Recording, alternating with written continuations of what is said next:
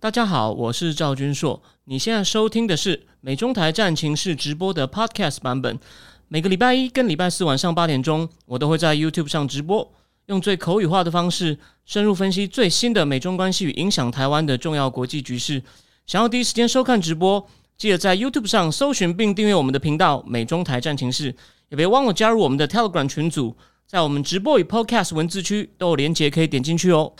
好的，各位美中台战情室的观众朋友，大家好！刚进来的两位晚安哦。今天是到一百六十六集了，我们来谈三个性质很不一样的话题，但哦都相当重要哦。那先忍不住还是呃装可怜念一下哦。前两集的点阅率挺低的，如果还没有看的呢，我认为前两集的那个呃主题还是挺重要的，虽然它可能只有一个问题比较有急迫性。这边举个例哦，我上一集讲这个中共疫情跟经济交织会出很多问题哦。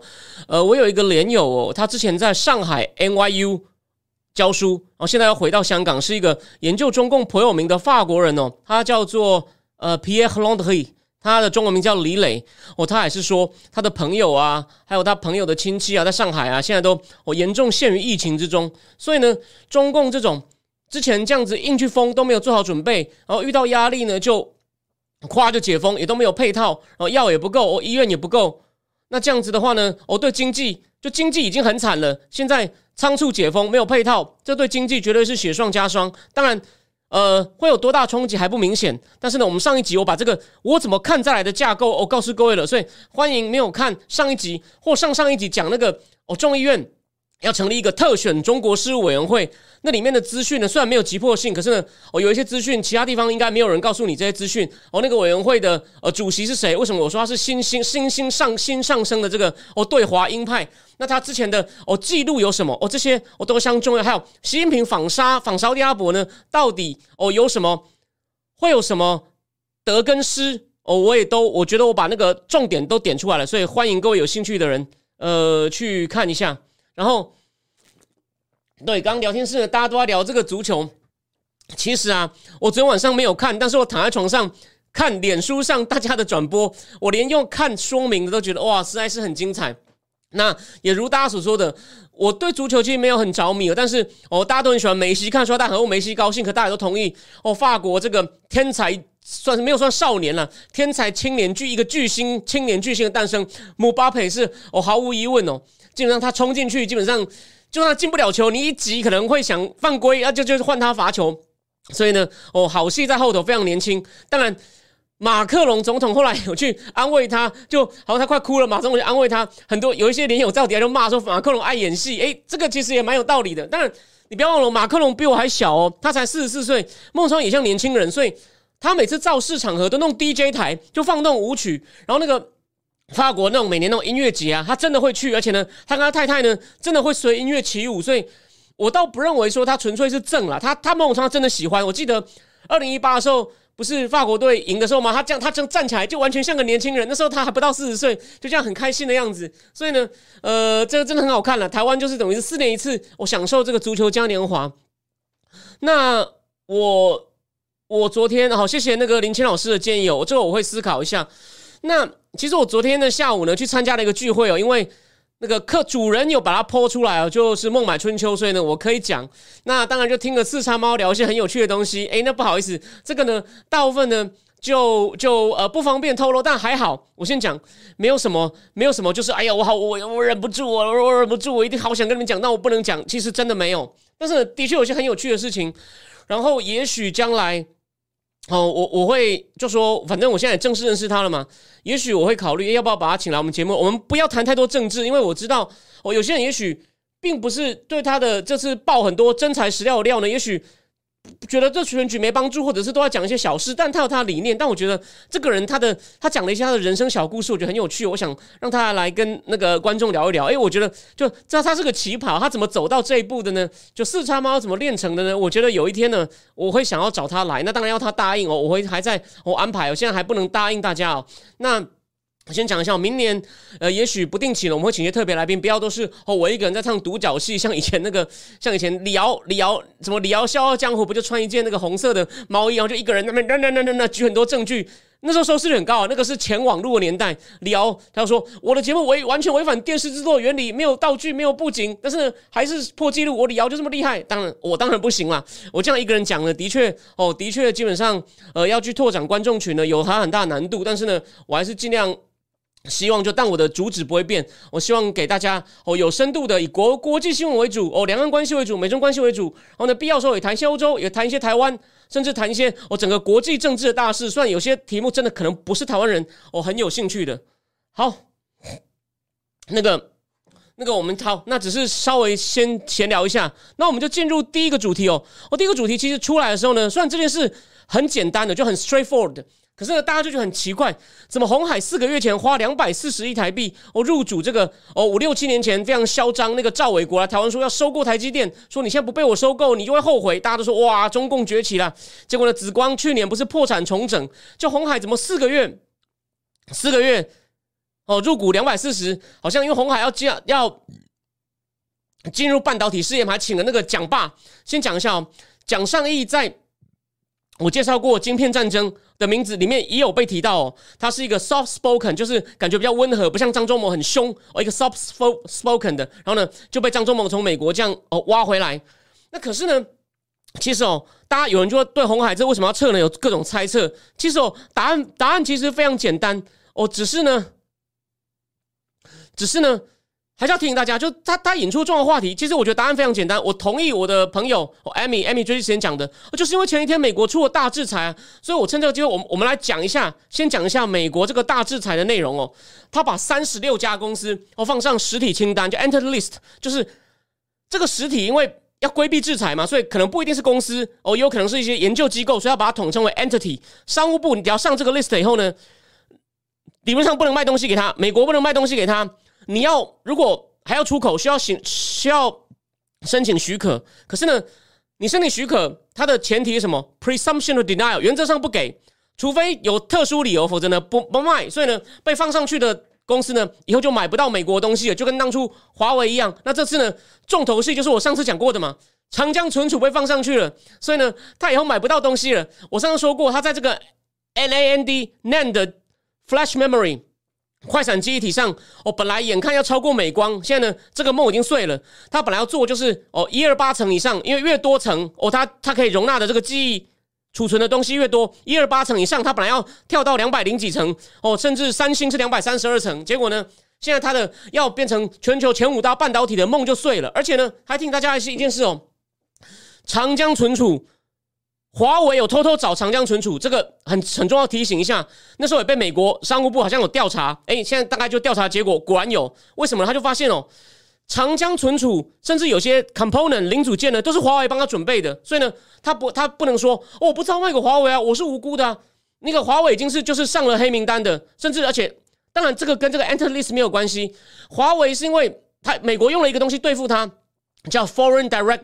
Product rule 叫外国直接产品规定，意思就是只要里面你你你这个东西有用到我美国科技，你要卖给你要卖给被我制裁对象，你要我许可，但原则上我不许可。所以呢，华为被用了这个规则，所以长江存储是不可以跟华为做生意的，但他还是偷偷做。你看嘛，华为甚至帮他准备好料，叫长江存储去生产。可能华为的华为的手机或什么什么其他产品的晶片还用长江存储，所以呢，长江存储已经违反了。然后你违反我规定，好，再加上其他理由，我就把你这是一起制裁。那除了三十六家被放上禁售，商务部的你就把它看成一个禁售清单，因为原则上是不允许销售的。还有二十一家被就是被用了，跟华为一样的叫 Foreign Direct Policy Rule，就是只要里面有美国的科技的话，你就不能卖给他。哦，华为就是这样被第三刀勒死的哦。好，那这次呢？除了长江存储哦这个大咖以外呢，还有还有什么东西？还有什么东西呢？这个长江存储呢，还有一家叫寒武纪哦。有，如果你是正金智库的订户，或你当初我在开放免费看的时候，就借我十月那篇，我引用美国智库讲，中国目前很厉害的晶片设计公司，也叫寒武纪晶片，它在人工智慧上哦是领先的，它被放上这个 entity list，所以呢，又又死掉一个。有人就当然十月那波的那个高阶的人工智慧哦，某某某些十四十四纳米以下晶片不可以卖给中共，所以 M Nvidia 那个超维跟辉达晶片不能卖过去，制造晶片设备也不能卖过去，美国人也不能帮中共哦发展这个高阶晶片。这三道禁令下去以后呢，那时候寒武纪说这个不影响到我们，因为我们现在制造的晶片呢，在这个十四纳米的技术门槛以上，就是我们都还不够高阶。可是这次一样，它被上放上禁售，禁售就是 Entity List。那有什么效冲击呢？寒武纪，它虽然自己能设计晶片，且设计很好，是人工智慧里面哦领头的东西，领头的一个公司。可是呢，它需要取得美国这个 ARM，就是那个英国那个手机手机的哦各种智慧财产权授权的公司，还有两家 EDA，就是那个设计晶片的那个软体哦，新思科跟易华科，它以后呢也不能。也不能跟他，也不能够跟寒武纪哦有合作了。而且呢，寒武纪很多晶片呢也台积电做的，所以呢，它被放上去以后呢，也断掉了哦。所以说这个是非常的、非常的漂亮了哦。然后还有什么呢？其实哦，民这次连民主党都有加入，所以我我虽然常批民主党，哎，这个民主党干得好。民主党参议院领袖 Chuck Schumer 还在国防授权法里面加一个附加条款，美国的公家机关不可以买长江存储的晶片。不可以用，还有那个合肥长兴哦，也是一家做记忆体晶片的公司，这两家是龙头哦，也不能用。然后还有一家哦，叫做天地伟业，是跟这个监视科技有关的哦，也被列入哦禁售清单。所以这次就是商务部负责去做这种出口管制的，叫做 Bureau of Industry and Security 呢的这个，他好像已经商务部的次长吧，忘了应该是次长，他叫做这个 Esteves，呃，他的那个 last name 是 Esteves。他就说，中共现在呢，就是用想要再把人工智慧，还有一些其他先进的电脑运算能力哦，或者一些其他哦民民间成熟科技用到军事上，还有迫害人权上，我们要把它堵住。哎，这个方向非常的好，完全就是这个呢，我百分之百支持拜登政府。他这次的动作就是这样子嘛，把你有关系的公司呢，哦，基本上全部一网打尽。那还有还有一家哦，就是。我上一个礼拜出的那篇讲那个晶片战争，日本、印度、中共篇有讲到，我这边透露一点，虽然你还没有，你那虽然后面是锁住的，有一家在深圳帮华为建厂的鹏新维科技，他的人呢就是当年蒋爸在武汉武汉的一家公司在转过去，鹏新维在帮华为建厂的，哦也被列入也被列入制裁清单的，所以还有一家什么上海的什么微电子设备等等，反正这个供应链上的很多家呢，要么就被列入实体清单，要么被列入这个 foreign。Direct policy rule 就是只要里面用到美国科技的产品，你要卖给这被列入的二十一家不行。所以这两大禁令下去呢，中共的半导体呢，哦又被又被砍了一大刀。所以你现在入股一家紫光哦有什么用呢？所以现在回过头来，回过头来我要讲一件，就是红海的投资等于打水漂了。但是呢，所以红海没有道理啊。那有人就说他可以这么轻易入股，然后又这么轻易卖掉，那表示。哦，他果然有关系。我觉得这样讲不公平啦，应该这样讲。他当初去买那个东西呢，可能就是也做给中国的面子嘛，帮你快倒的紫光扶起来。然后当初四个月前有没有？不要说，老实说，连我，我去年这时候都以为美国不会对中共出严厉的制裁。但俄乌战争以后，我改变很多事情，所以呢，我就是我不是帮自己辩解哦，只是情势改变了。他现在他出这个禁令，我不是跟大家解释过有赶鸭子上架，他看到了。俄罗斯后来用那么多伊朗无人机，那伊朗无人机里面都是中共仿造西方的零件呢？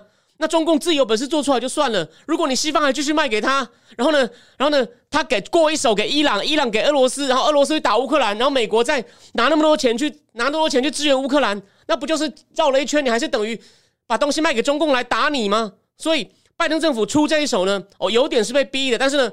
被逼之下做对的事哦，一样是好事，没有什么好批评的。对，拜登政府来的有做就好，晚一点好没关系啦，这不是什么有做很重要，毕竟中美国领先优势哦还很大，所以就红海四个。所以你有没有发现一件事情？我们回忆一下，红海的他真的跟台积电一样了，他应该要需要聘一些政治分析、政治经济的人才帮他看嘛，就是那时候情况。情况哦，可能再来美国会真的会对中共出制裁。那时候其实一直有一些新闻啊，会限制高阶晶片呢。就红海，我觉得内部就缺乏这样的人才，所以呢看不清楚。虽然说这次也没什么损失啦，他那个交易条件哦，这边说一下，就是他底下的富士康的工业妇联，他他有一个叫做新新维基金，然后呢新维基金呢又持有一家叫广州粤盛。公司粤盛公司又有这个紫光的股份，所以分了四成。反正呢，他们出脱的金额不会少于五十三点八亿人民币，就当做买的钱，所以财务上我并没有什么损失。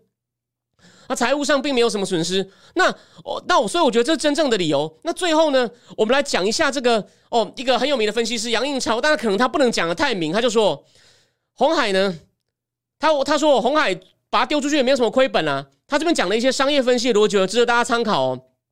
他认为红海现在也在找新的成长来源，比如说 iPhone 现在的销售量下滑了，所以红海的金鸡母少了一个。第二个。同类产品，假设 iPhone 没有下滑，你卖一样多，我 iPhone 销售还是很好。可是呢，你其中零件越做越多，红海嘛，这叫垂直整合。这我当年在产业经济研究所第一个学到的概念，垂直整合。一种叫水平分工，就是荷兰的艾斯摩尔有没有？我我上一集讲的东西，有兴趣可以看一下。今天在欧洲版，它的零组件都从外面买。它比如说，它的艾斯摩尔的镜片就从蔡司买，而不是自己做。那红海呢，为了要控制成本，就呢东西自己做来降低成本。哦，所以呢，他把很多零件都已经都已经拿进来自己做了。哦，空间有限，所以他想要哦介入更往上，往半导体，后往供应链往上爬。那还有一种方法，一样产品，我卖的一样多，可是呢，我想办法涨价。可是呢，科技厂目前只有谁？只有台积电这种高阶晶片垄断快九成，还做得到。红海也很难。所以第四个，开发新产品。如果前面三招都没有用，那红海这十年基本上就是靠，主要是组装 iPhone 嘛。所以呢，他现在开始布局半导体，希望能够找到一些新的新的红海哦，新的这叫红，就是找到一片新，应该说蓝海，找到一片新的蓝海。那结果呢，就是他可能政治人、政绩人才不够，没有预料到，我才刚入股紫光，美国的禁令就要打下来。当然，四个月前哦，我我也我有听说这个消息，可是呢，我对拜登政府有疑虑，所以呢，我也没有猜到，且一开始只说某种晶片嘛，所以呢，后来变那么大，可我不是提醒过大家吗？从十月开始，你看到邪恶轴心全部出来了，那背后有没有习近平、拜登政府上层？我在批评他，我觉得他中层或中高层官员也有人看得懂啊。台湾都有人看得懂。我在一个聚会里面就有听到台湾一位，我现在很红，就是就是他写的东西会总统有时候会参考的政治学家也是说，你要注意看哦，中共就在那边鼓动北韩闹事，北韩今年飞弹试射六十八次了，所以呢，这个邪恶轴心你不从根源去科技封锁它呢？他就一直搞事，所以这一步是对的。我再重复一次，那杨应超这个分析呢，商业上很有道理，但是呢，少了这个年代少了政治经济高层的分析呢，哦，就基本上是不全的，基本上不全的。那杨应超说，所以呢，他讲完说，他先我刚前面引用的是杨应超认为红海为什么要介入半导体，可现在为什么要撤呢？第一，中美贸易战越打越烈，大陆半导体变得很辛苦；第二，红海可能被要求选边站，不为了一个紫光小投资案得罪美国；第三。进驻紫光后，发现可能有些状况，其实财务。第四，他说你要设立 IC 设计部门或公司，只要雇人就好，不一定要并购。何况红海本身就有 IC 部门，因此红海放弃紫光，哦，仍有必要再买头牛。所以呢，他说他可能会去买别的标的。那我只是提供各位参考，哦我我我只是提供各位参考。那我觉得他讲的东西呢，哦，比较表面，真正这是深层的呢，是高层的国际政治经济角力，一层一层传到商业。哎，这就是我们这十年只要。俄罗斯、中共还在那里，哦，这会持续发生的事情，这只是刚刚开始。所以呢，杨英超讲的东西不错，但是不够的。那台湾谁能够提供你这方面的知识呢？哦，我是其中之一，但我不是唯一。像电子时报社的黄清勇社长也不错啊，谢金河，哦，老谢也不错啊，范畴有些东西讲的也不错啊，哦，这些都可以参考。那我也会讲啊，后欢迎。但我对相对于他们来说，我算年轻嘛。然后我相信我看的英文媒体的的东西不会比他们少，所以欢迎你参考或推荐给你朋友。好，第一个话题呢，先讲到这边哦。刚刚大家对吴一农有很热烈的讨论哦。哦，谢谢有一位纽约的观众赶上直播。OK，Welcome，很高兴有人从美国来看哦。那我觉得哦，我最后讲一下吴一农哈。刚刚讨论区蛮热烈的。我我我我觉得虽然说不看好，但是呢。他能够设下一个典范，就是不要靠谩骂。虽然你适当的攻击，我觉得还是要有。可是呢，不以就是爬粪。如果是爬那种不重要的粪，只是要黑掉对手的话，我真的觉得没有意思。所以我认为吴一农他这种做法呢，那么想过一件事？而且还有一个很实际的考虑哦，他用骂的不一定有用，还不如设下一个典范。在既然赢面都不大的情况下，我认为哦，民进党，我觉得大家不要丧志。我举个例，我先讲个大原则。有人就说啊，我们要学国民党啊，乱撒钱呐，平常做一些表面就好，甚至呢，我就是那个你抖音啊或者低咖上去站，哎，这我都同意。可是呢，你不要做的太极端，就是人家泼脏水，你也你也反泼一通，没有理由脏水，这样就自降格调。当然，一些比如说撒钱啊，疫情应该给点补助啊，这种算是短期内比较不是治标的东西呢，多多学一点，没有什么，我我觉得很好。你要灵活一点，但是呢，不要真的就完全放弃，说反正我就是哦随便乱讲一些新闻，就找一个像另外一个肌肉男，然后呢把对方乱黑一阵子，反正选民反正没有理性，你不要降格去这样子做。但是有一些手段治标有用的，哎，你可以学一点，就这样。这是我我大方向不一定对，但是供你参考。然后有人问我们有个 Telegram 群组，但是呢，我目前在里面呢没有什么讨论，就是贴一些消息，就贴每一节直播，还有我在一些呃网站上写的文章，哦，就是让大家看到这个连接。好，那放心，我会继续想一个办法，去想办法扩大我的频道的这个受众。哦，我觉得这是我今年除了去把内容做好以外的另外一个功课。哦。好，那那个对，所以我认为啊，吴一农这次呢有一些证件真的不错，他打干净选举，我觉得你从策略上来看也有他一定的道理，因为你你硬去互相像国民党又有点在泼他脏水，说他说他那个全民国防只是在宣传，哎，那个就要顶回去。我觉得他就就是不要去主动去泼脏水，我觉得对的。当然，对方犯了什么错，对方真的什么大问题，你去攻击一下这是可以的，就也不用变成圣人。反正就是抓住大原则，我好好讲我的东西，我干净选举。那就算媒体话题少一点也没有关系，当然也不要相怨。对手真的犯错，你也要狠狠打。哦，我认为大概就是这样子。那这个我们最后最后再讨论。哦，好，那我们第一个话题呢，就先讲到这边。那我只是就是提醒大家一次哦，就是呃，红海这件事呢很 straightforward，但是呢，趁机我们把美国制裁的重点。讲完，这真的很重要。就就是这其实是延续十月的一些收尾，所以美国十月的时候，晶片禁令一出来，很彻底进入智库就说一定还有下一波，放上实体清单什么的。所以呢，基本上中国半导体高阶的东西的口子呢，全部锁住了。不过最后提醒一点，有一些传统不需要那么精密十四纳米以下的啊，一些汽车啊，一般家用电器啊，像我卖的咖啡机里面也有晶片啊，也有传感器啊，我们的主板呢可以进行一些以一台。我们的机器一台比较高阶的有大概也才八万了，那我不能告诉你成本多少，讲出去还得了？可是呢，八万其实也不贵啦，以商用的东西，那你自己算一下成本。当然，这个我的经销商利润不错，你反算就是它的成本。我我暗示你，我不能讲的太明，就那不是一个那么贵的东西。里面呢，我们机器，我只是举例，这真的是有，我不是要讲我的工作，但真的有意思哦。比如说，我们要煮茶的时候要几度，温度升升降降，然后呢，要分几段出水。要分几段出水，还有要不要先预预出水一段时间再等一下？为什么要预出水？让咖啡先浸湿，或让茶叶先浸泡起来？哎，这种自动控制啊，也都需要主板哦，也都需要一些控制的晶片。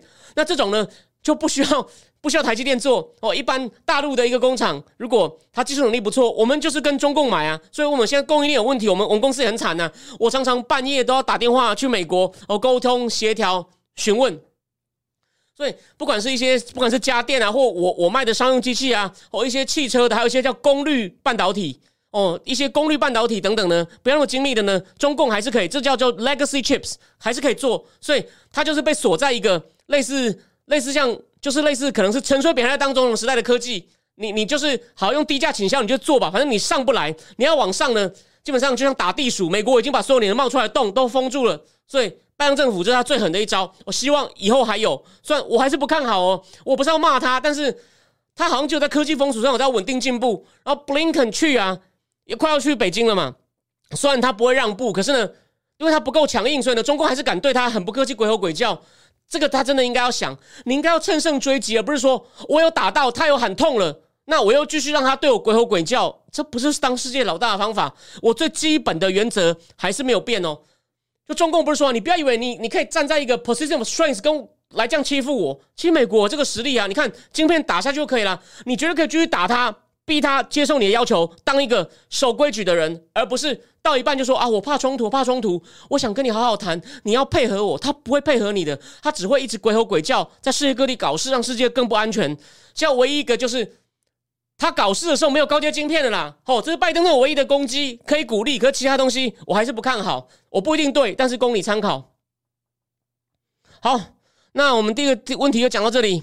第二个，哦，日本国防国安政策剑指中共，哦，日本现在一口气公全美国，他现在在美日这方面有点同步哦，公布了三份报告：国家安全报告，第二国防战略报告，第三就是国防实力 （Defense Force Planning），就是我们国国防的这个兵力哦，要怎么样成长 （Development Development Plan），就是 Defense Force Development Plan 哦，三份报告。那他，我先跟大家讲一下里面有哪些是哪些是亮点，亮点。我先讲重点，然后再讲一些有趣的东西哦。那个哪几个？第一，它有哪几个亮点呢？我等一下再讲，先讲一个技术面的东西，最后再讲就用词里面这份报告里面是不是把中共当做威胁？在执政联盟里面有一些争议，谁呢？自民党跟公民党刚好有一本书哦，我会找时间把它看完。虽然我现在时间不够多，可是呢，我不是只是做节目来。消化一些资讯给你哦，因为我讲过嘛，我比较少回台中哦，去回我爸妈家，然后呢，我又单身，没有小孩，没有太太，然后呢，所以呢，我尽量花时间都在哦吸收资讯。所以除了立即的时事以外呢，一些那种比较深刻的书呢，我也找时间尽量看。虽然我现在看的时间变少了，因为我现在我写作直播的邀约，还有这个方格子的写作专题，可是这本书很有趣，很有趣，我一定要找时间看。国民党跟自民党等下在争什么，我再告诉你。好，那我们先讲它具体的部分哦。日本想要搞一个叫他们的报告里面提出，我们要有 counter strike 的能力，这是很大的转变哦。以前只是自卫哦，就是我们放弃战争，和平宪法第九条，非战宪法，我们放弃做战争为解决纷争的手段，所以呢，我们只保持最小的武力以供自卫。可是现在不是喽，他们现在把保卫自己、反击也当做一种反一种自卫的能力，这很重要。所以他们现在打算呢。什么叫 counter strike？我们要有飞弹可以打到一千公里外目标，就是呢，你不要惹我，我可以反咬你一口，这这不是开这不是开玩笑的哦。然后再来是什么呢？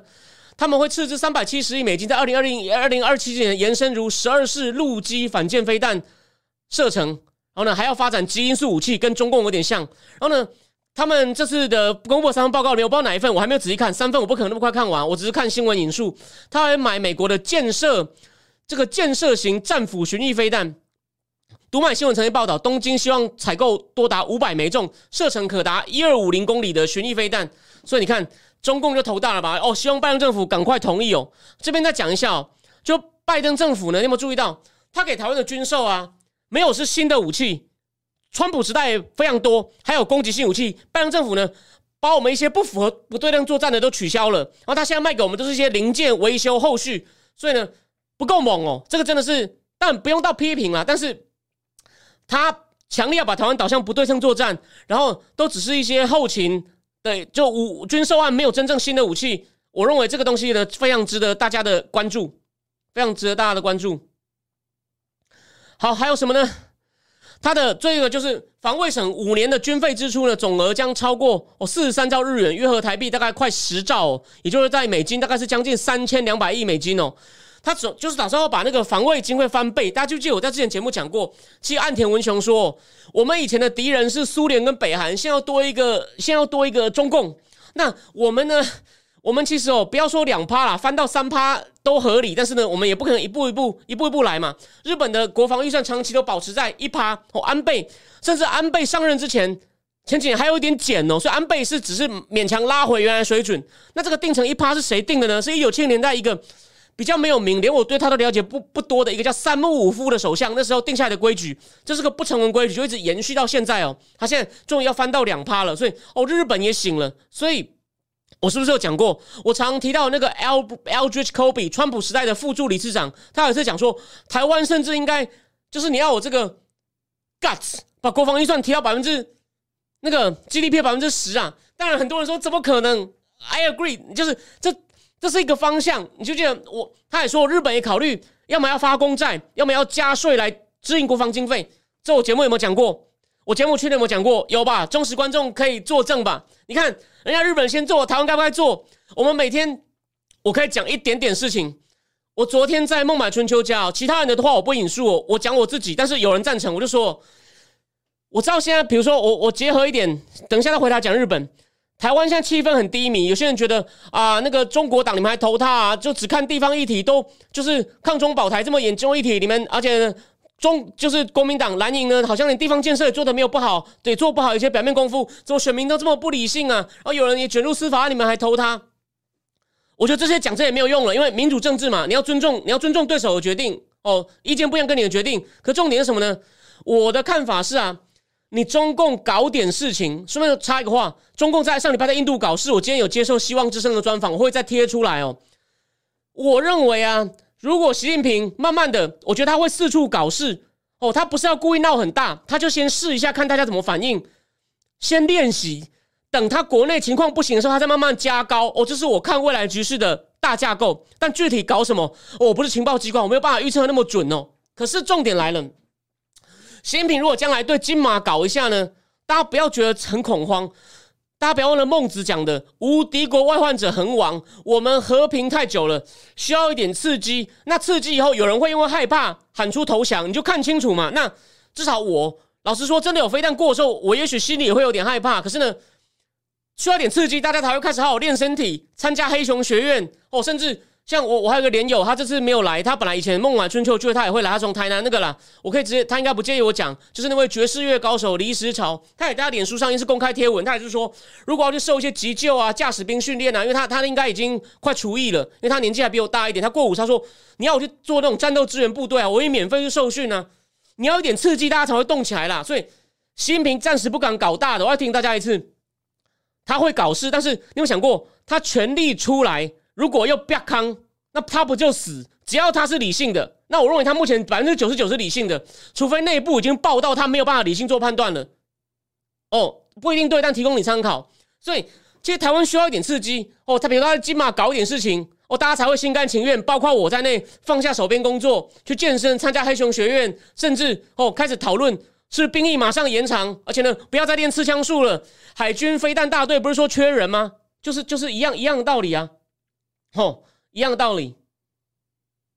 所以所以说所以说大家不要，大家就说有点考验不是坏事，这个概念真的很重要。那你看嘛，所以你看嘛，说不定来一点事情，大家就认为好啊，那加税啊，跟日本一样，人家日本人家拜托，是我们直接会有事，人家日本都要加税买武器了，那我们还在这边干嘛？就是醉生梦死、小确幸、喝咖啡、看好电影吗？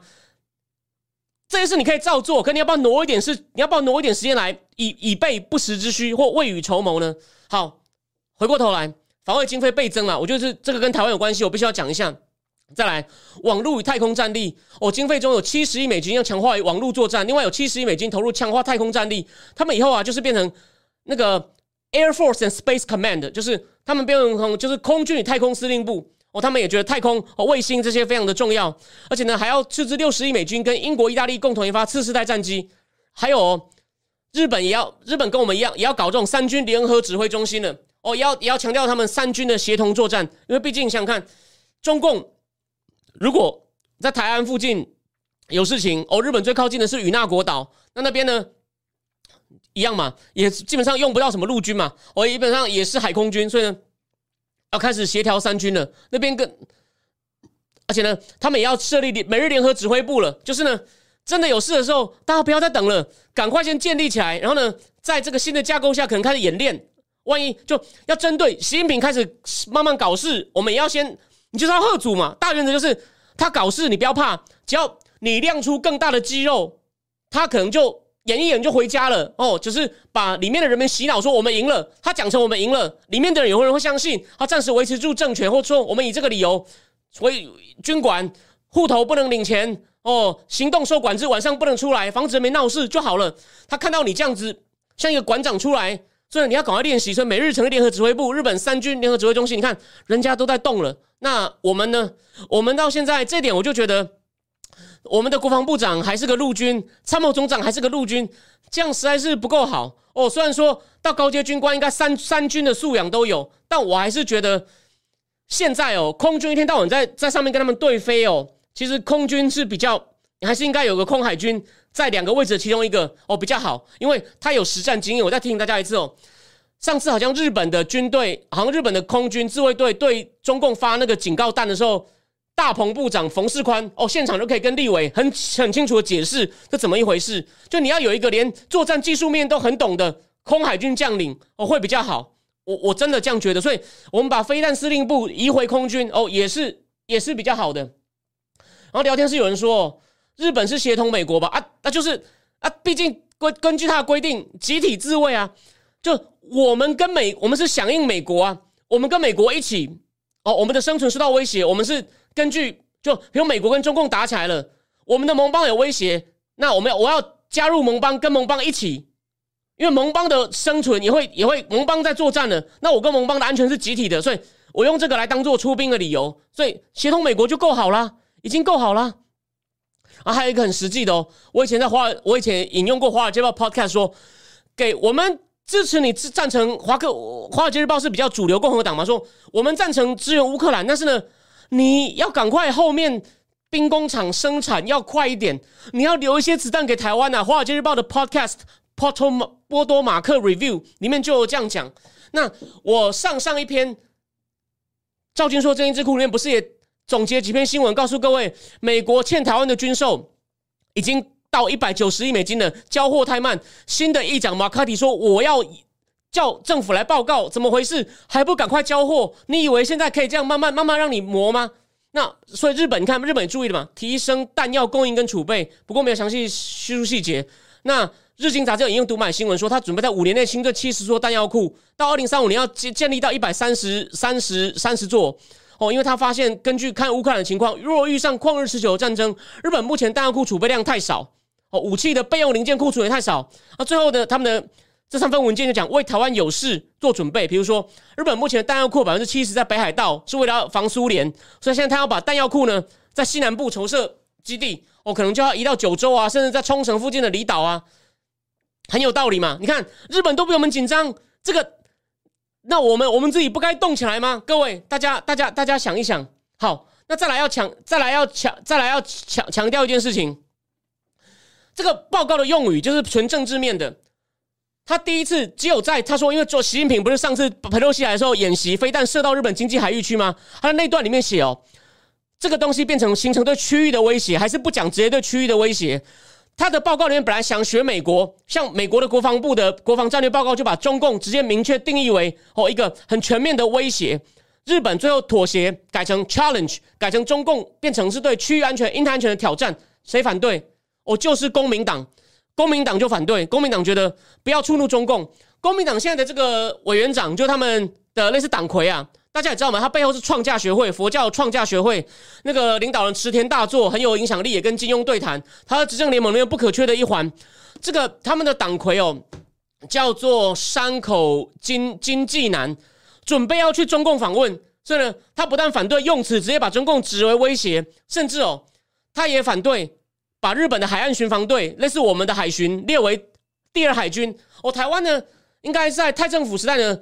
前一个海巡海巡署长，我不确定是不是还是还是哦，叫李仲威，他的方向就很对，他把海巡的船哦，细节请大家补充，我没有懂那么多，但大致上就是他把海巡的船哦，都弄成战争的时候呢，可以迅速转换成给海军用，就变成海巡是第二海军，所以海巡有一些大吨位的船，上面也随时可以装上一些哦军队才用的武器，那就是李仲威时代殿下的政策，日本也想这样做，就把海岸巡防队呢变成海军的备用队。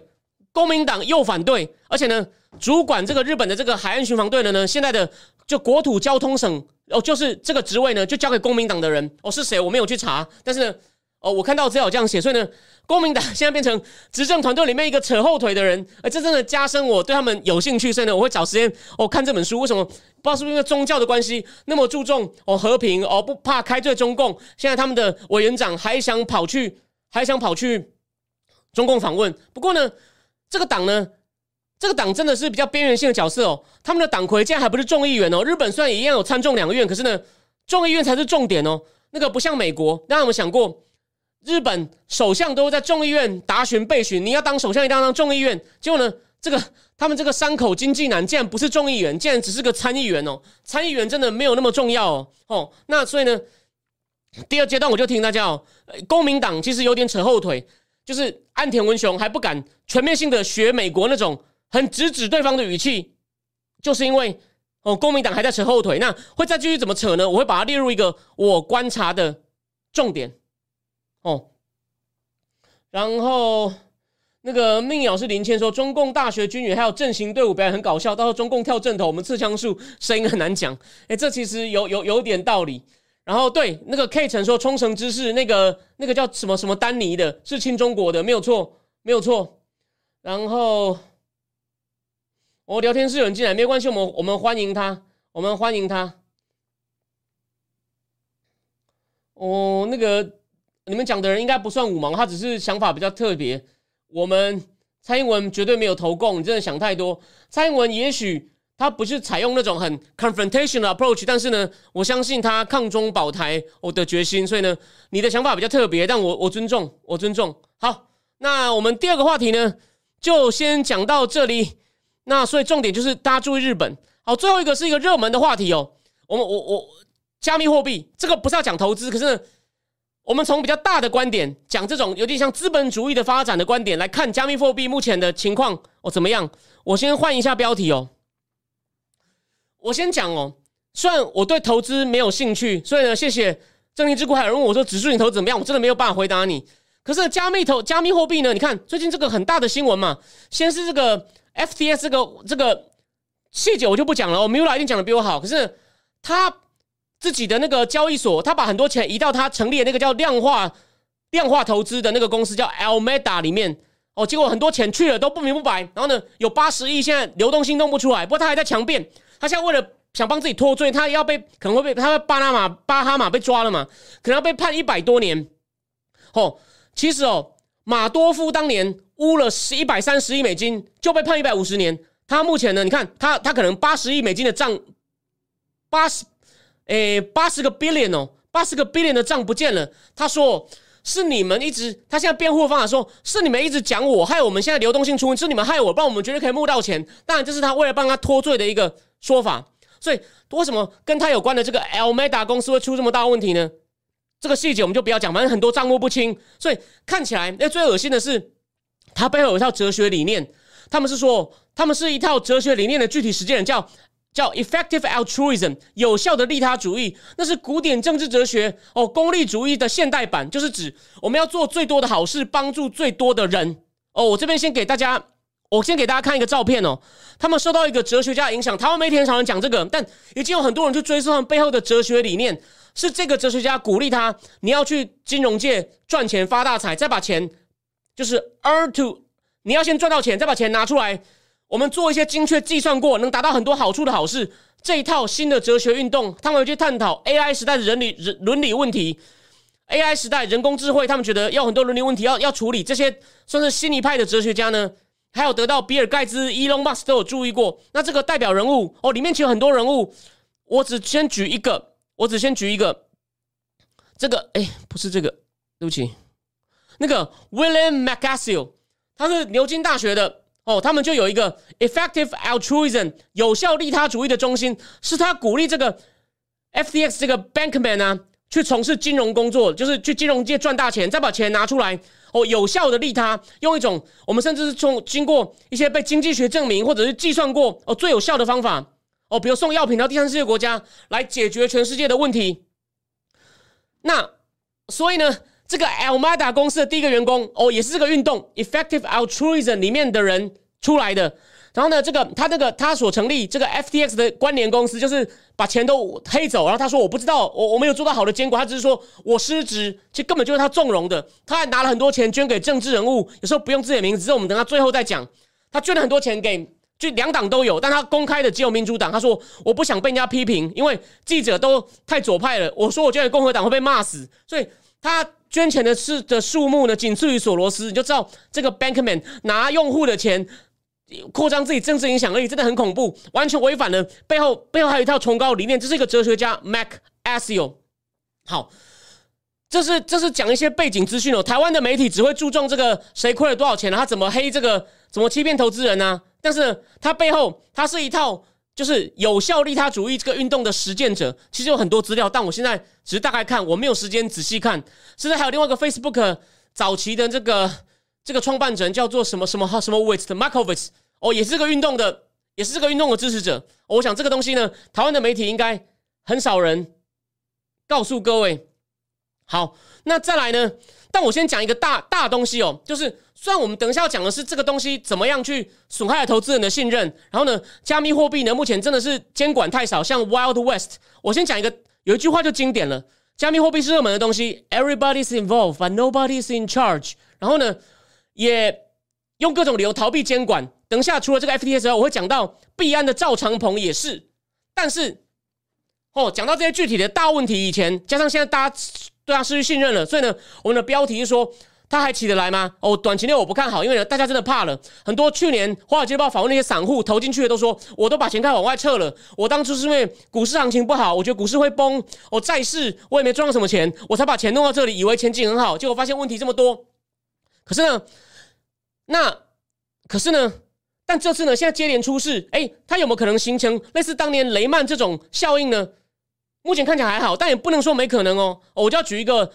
非常厉害，他我不能讲他的身份，他是一个奇葩，在我脸书上留的精彩的补充，这实在太精彩，根本就应该写一篇文章，我就念给你听哦。因为不是每个人都会看我脸书，你也不一定看那个留言。美国四大银行的巨头，因为那个人他自己玩加密货币哦，他是业界的，他是资讯高手哦。哦，美国四大银行巨头 J P Morgan、美国银行、花旗，还有那个富国银行，都花了不少心力，这投资在加密货币的区块链专区。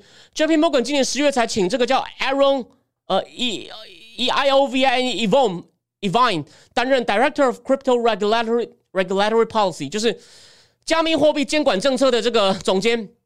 十一月哦，这个 USPTO 这个组织呢，还批批准了 JP Morgan 注册的 JP Morgan Wallet，这是个的加密货币的商标。而这个商标在二零二零年就注册了，因为 JP Morgan 想做加密货币的数位钱包。另外，JP Morgan 在今年同月呢，还执行了首个 Decentralized Finance，就去中心化金融的交易。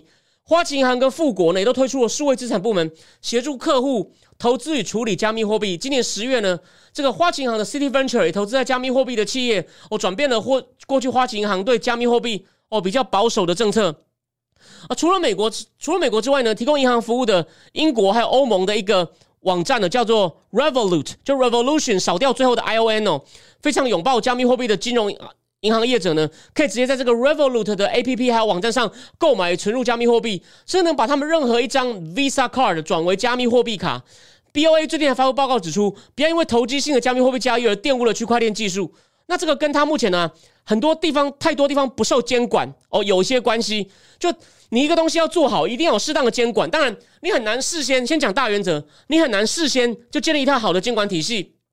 美国史上第一个防火墙叫 Glass-Steagall。那个叫做就是这个防火墙法案嘛，叫做 Glass-Steagall 法案，是在克林顿时代被废掉。就讲说，你一个投资银行啊，你做分析的跟这个营业部门要要隔好，你不能够鼓励人家买股票，说啊，我们的分析师会大涨啊，你就是就等于给人家喂人家不公正的资讯嘛。所以你分析师就分析师，你股你那个卖股票给人家的经纪人，然后要分开。Glass-Steagall Glass-Steagall 法案一直到克林顿时代被废掉，那是大萧条之后推出的。然后后来到金融风暴以后呢，又出了那个 Frank Dodd 法案嘛。那其中这个立法者，这个 Todd Todd 参议员，拜登政拜登的好朋友，去年还来，二零二一还去来来过台湾嘛？一年半以前来，不知道传什么话。所以呢，都是要出大事以后。那现在呢，这个 FTX 出了这么大诈骗哦，基本上八十个 billion 的东西不明，然后呢？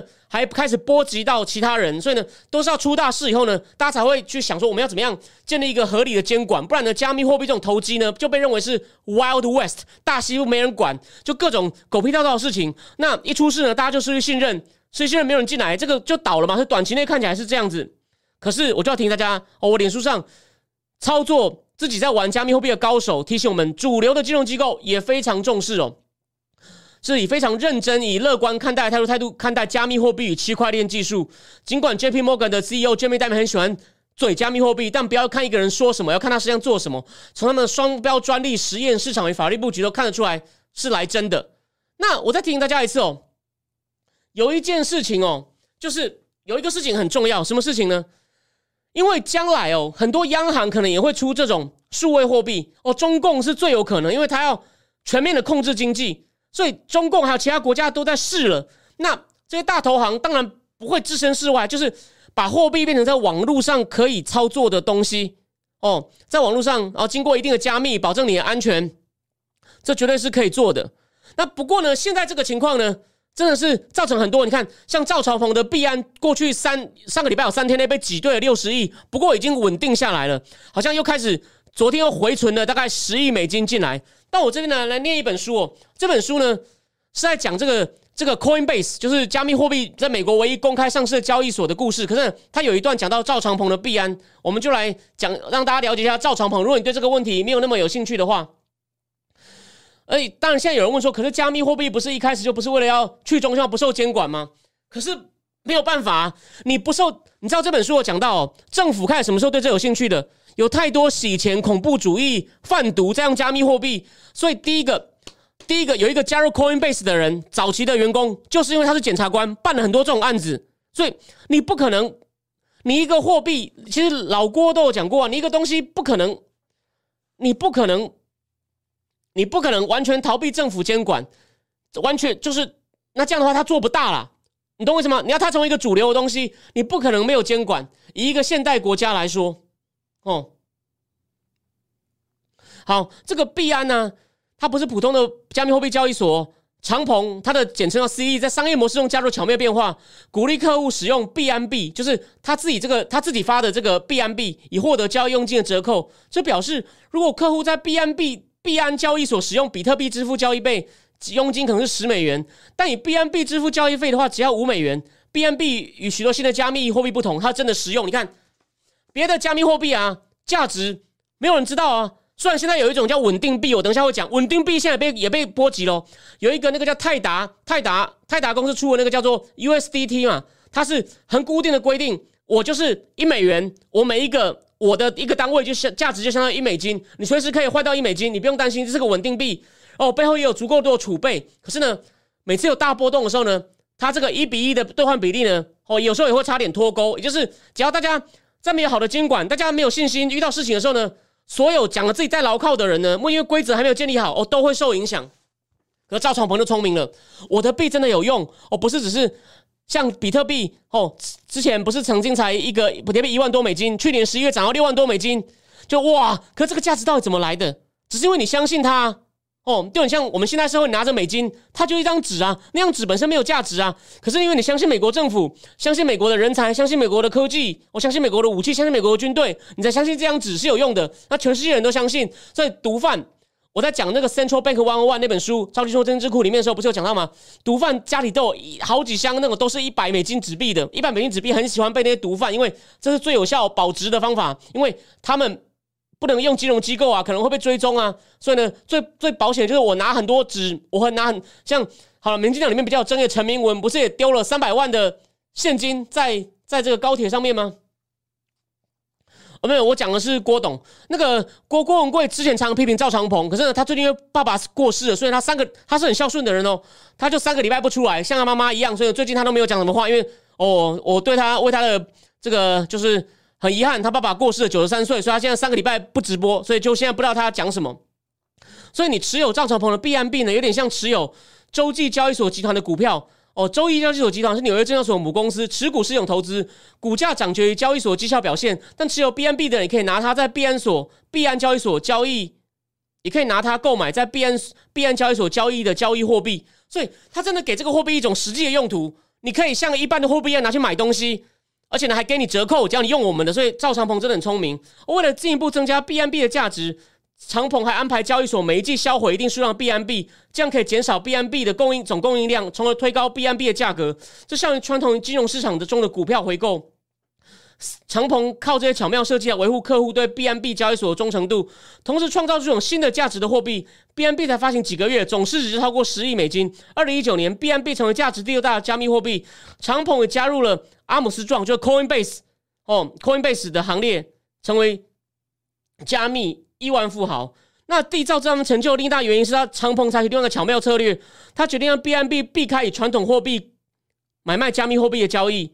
只提供加密货币加加密货币的交易，就是不让你用传统货币来买哦。这表示客户可以用比以太比特币换以太币，或太以太币换莱特币，或用莱特币换其他十几种加密货币。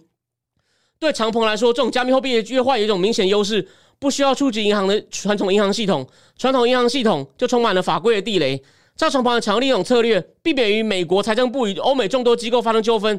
他把币安的总部放在小岛国，所以现在他的交易所出事了嘛？他人家问他要不要来美国作证，发表意见？他说不不不，美国的币安跟世界 international 不一样，他在一个小岛注册，所以呢不受这些大国的监管。他说我不要来美国，免得让他以为我在帮美国，我国际我代表国际的币安 Binance 来帮美国招揽生意。那在美国招揽生意的话呢，我就会受到美国的监管。其实他真的很聪明，他真的相当聪明。好，那最后再最后再讲一件事情。有人问说郭文贵讲的话能信？他讲的话很多都能信，虽然有些不准，他不是神，但相对来说他真的很准。有人聊天室这样问。好，回过头来讲，可现在有个问题哦，虽然币安暂时情况回稳了，我们讲一个大问题，因为他要请一个会计事务所叫 Mazar 嘛，帮他出叫做 Certificate，就是他的储备的证明，就是他背后有够多真的有用的，不是这种买空卖空的资产，就是他有一些实体，比如美国股、美国公债啊，或者是有一些美金啊、欧元或 whatever，哦，就有些实，有一些真的。哦，不是一张纯粹一张纸的金融资产来证明他的实力够。可是呢，这种跟会计事务所对传统公司的审计是不一样的。它的程序呢也都是两边同意的，所以呢不是一种严格的监管。所以到底，而且呢，他说他现在只揭露了币安里面有多少资产，他的负债呢没有讲。所以人们可以开始重新相信他，再拿大钱进去炒吗？没有。所以。在我看来呢，他只是暂时度过危机。那我刚刚讲了嘛，这一波出了事情，连那个严格规定跟美金一比一月换那个叫 USDT 哦，另外那个那个稳定币呢，哦，曾经也受到影响。所以这个链很长，而且传统像像美国有些退休金那种 401k 的公司呢，也有投加密货币。然后我刚刚前面讲了，美国大银行还有很多像。这个 FTX 啊，就有那个红杉资本 Secure 也有投进去，所以呢，大家其实都有相对在美国很多金融机构都有投进去，因此你千万不要觉得说这件事呢跟传统的银行界没有关系，所以它会不会再继续烧起来呢？在我看来，现在它有这么多问题，有这么多东西不透明，不透明哦，会计事务所都没办法监管它的情况，所以你觉得大家会放心吗？我认为不会，所以这件事你看一个哦，像这个 FTS 这个 Bankman 呢。他打着这种有效利他主义，背后有哲学家哦在帮他，算是帮他背书。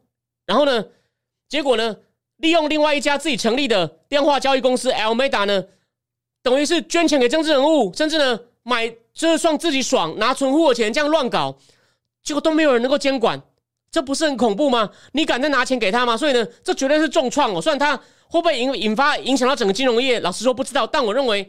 连我这个算是半外行的，应该说就是个外行人啦。但我对加密货币基本的故事也知道一些。这个其实真的是重创，这么大的公司，淡马锡也亏了不少，也亏了一些钱呢。大家很多人都投进去了，因此呢，再没有好的，就这时候真的要建立一套好的监管体系，不能再像哦大西部一样。那我们今天最后呢，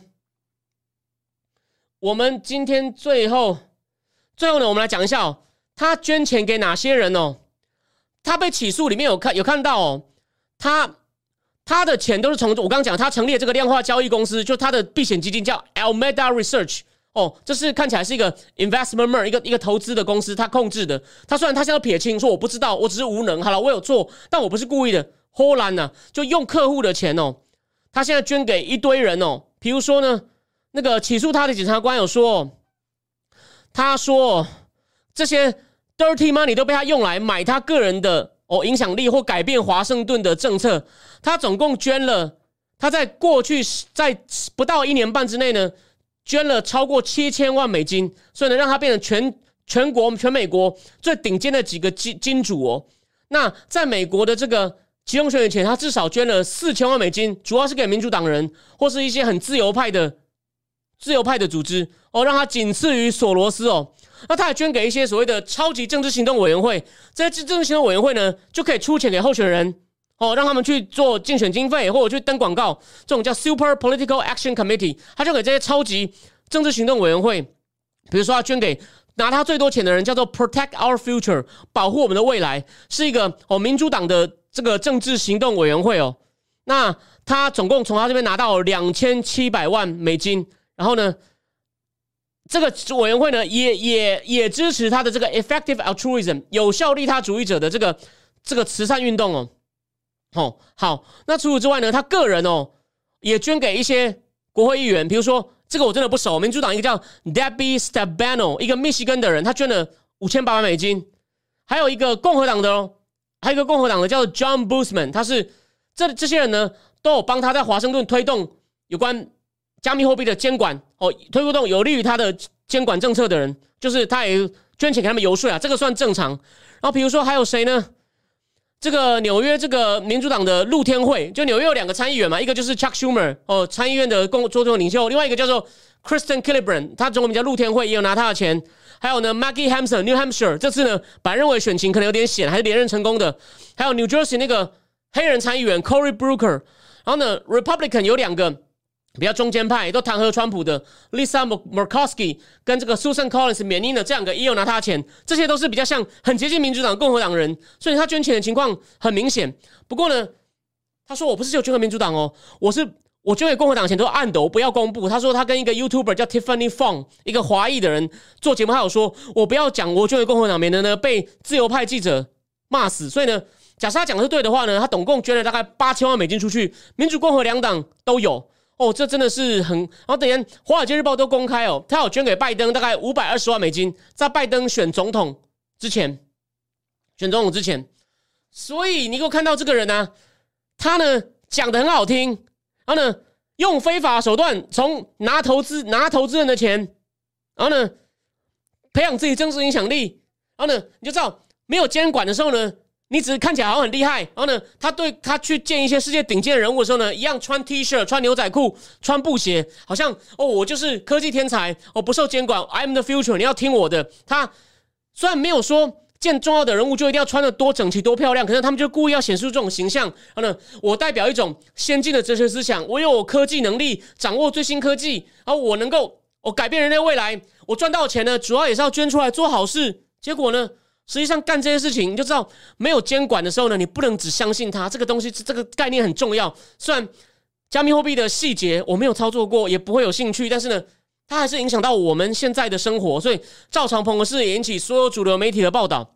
因为越来越多主流金融界哦，迟早会看到这一块。只是我就提醒大家，从大格局来看呢，它很难做起来，因为有太多问题，很难监管。所以呢，你放进去呢，就是有这么大的风险。这这次呢，大家应该都基本上都吓到了。呃，他基本上他要被引渡到美国啊，他抗拒引渡可没有，他一定会引渡到美国受审呐。那他还很年轻，但基本上。一定是关到死，会不会暴毙？不知道。我们可以继续，我们可以继续看一下。哦，对，刚刚有人补充哦，郭郭郭文贵圈子有大投行的人，去年还有还去 Dalio 家拿西瓜哦。诶，可是他常批评 Ray Dalio 啊，我操，我都有听到啊。然后人家数字货币后面是摩根家族哦，对，摩根家族的人有来参加他的直播，有一集哦，是真的有哦。然后林老师说，加挖机饮料店收现金，为了把地下产业的黑钱洗干净，所以才那么多店不赚钱一直开。OK，我觉得说法很有趣哦，但我我无从判断，但我觉得可能有道理哦。然后，呃，Cart Afrasa 说名声臭，才说他捐共和党吧？我认为也有可能啊。哦，的确，的确有，也也也也也也有也有可能。好，那所以呢，我今天最后好，我们今天九一个小时，我们再讲五分钟哦。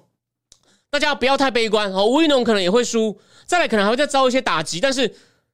我敢跟你赌，虽然这个我有可能会错，我错了可能会很糗，你到时候再来笑我。中共情况很不好，他再来会不会那么快，会接二连三的出事。然后呢，如果国民党又去被拉去背书，帮中共背书啊，他会像韩国一样，这个格局会重复的。虽然细节一定不一样，我现在也很难预测。所以呢，大家不要觉得说选民都没有理性，大家不要忘了，蔡英文为什么比民进党多一百多万票？好我我最后讲一个我自己的经验，我就不要讲是谁，但我我觉得，还是有一些偏蓝的，很讨厌民进党的哦，他很多也是因为过去十年到二零一九前对岸的情况不错，也有很多人在对岸工作的，他非常清楚共产党的恐怖，虽然他还是很讨厌民进党，所以呢，如果在对岸情况急转直下嘛，如果中共可能威胁到台湾的时候呢，会有一些理性的蓝的，他还是会不情愿的站过来，所以你大家也不要那么紧张哦。我这是大格局哦，短期内会有很多很丧气的事情，我一定要提醒大家。这是我说我在孟买家我也提出的观点哦，有人赞同哦，当然有人赞同，就是你要经过一些冲击，然后呢，就是有一些就算他不喜欢民进党的人，他他会为了台湾哦，就是为了台湾，大家顾全大局，暂时站在一起，先把这种时候还在喊投降、搞亲共的人。先挡掉哦！以后我们再，我们再，甚至以后假设国民党真的因为事情遭到重击，我都觉得民进党应该要分裂哦。重新变两个党互相竞争，一党独大真的不是好事。但目前这是一个没有什么选择的选择，我这真的很重要。所以提醒大家，你现在不要以为说很多人就说啊，你你就是一直天到晚咒中共，中共死。你看白纸革命完了以后怎么样吗？他现在内部根本就一团乱呢。就习近平用那种很粗暴的方式，没有备案哦，以为。但你看嘛，他没有我们想象的强。其实那些抗议真的会威胁到中共吗？不会。但是呢，有人喊出共产党下台，他怕了。哦，表面上虽然有对那些喊共产党下台秋后算账，但是呢，马上就解封了。他也知道这样，我就跟你讲嘛，我不是讲过吗？越关人就不怕跟你硬干了，人怎能样关到疯？所以他现在为了怕人疯，他也只好解封，但都没有各种配套措施，又不开放国内的疫苗，药品也不够，医院也不够，老人注射率也不够。虽然只是感冒，可是呢，没有准备好。医疗就算我没那么懂，但是呢，我刚刚讲的还不严重嘛？我讲了嘛，人都不敢出门，自动取关在家里。我上一次去自动取消旅行，然后呢，国外经济也在下滑，它出口也不行了，国内消费也不行了，房地产算有一些纾困措施哦。我上一集不是念过房地那些房地产的数据还很难看吗？怎么救啊？你想想看，你想想看，这个这个是常事好吗？所以大家千万要冷静。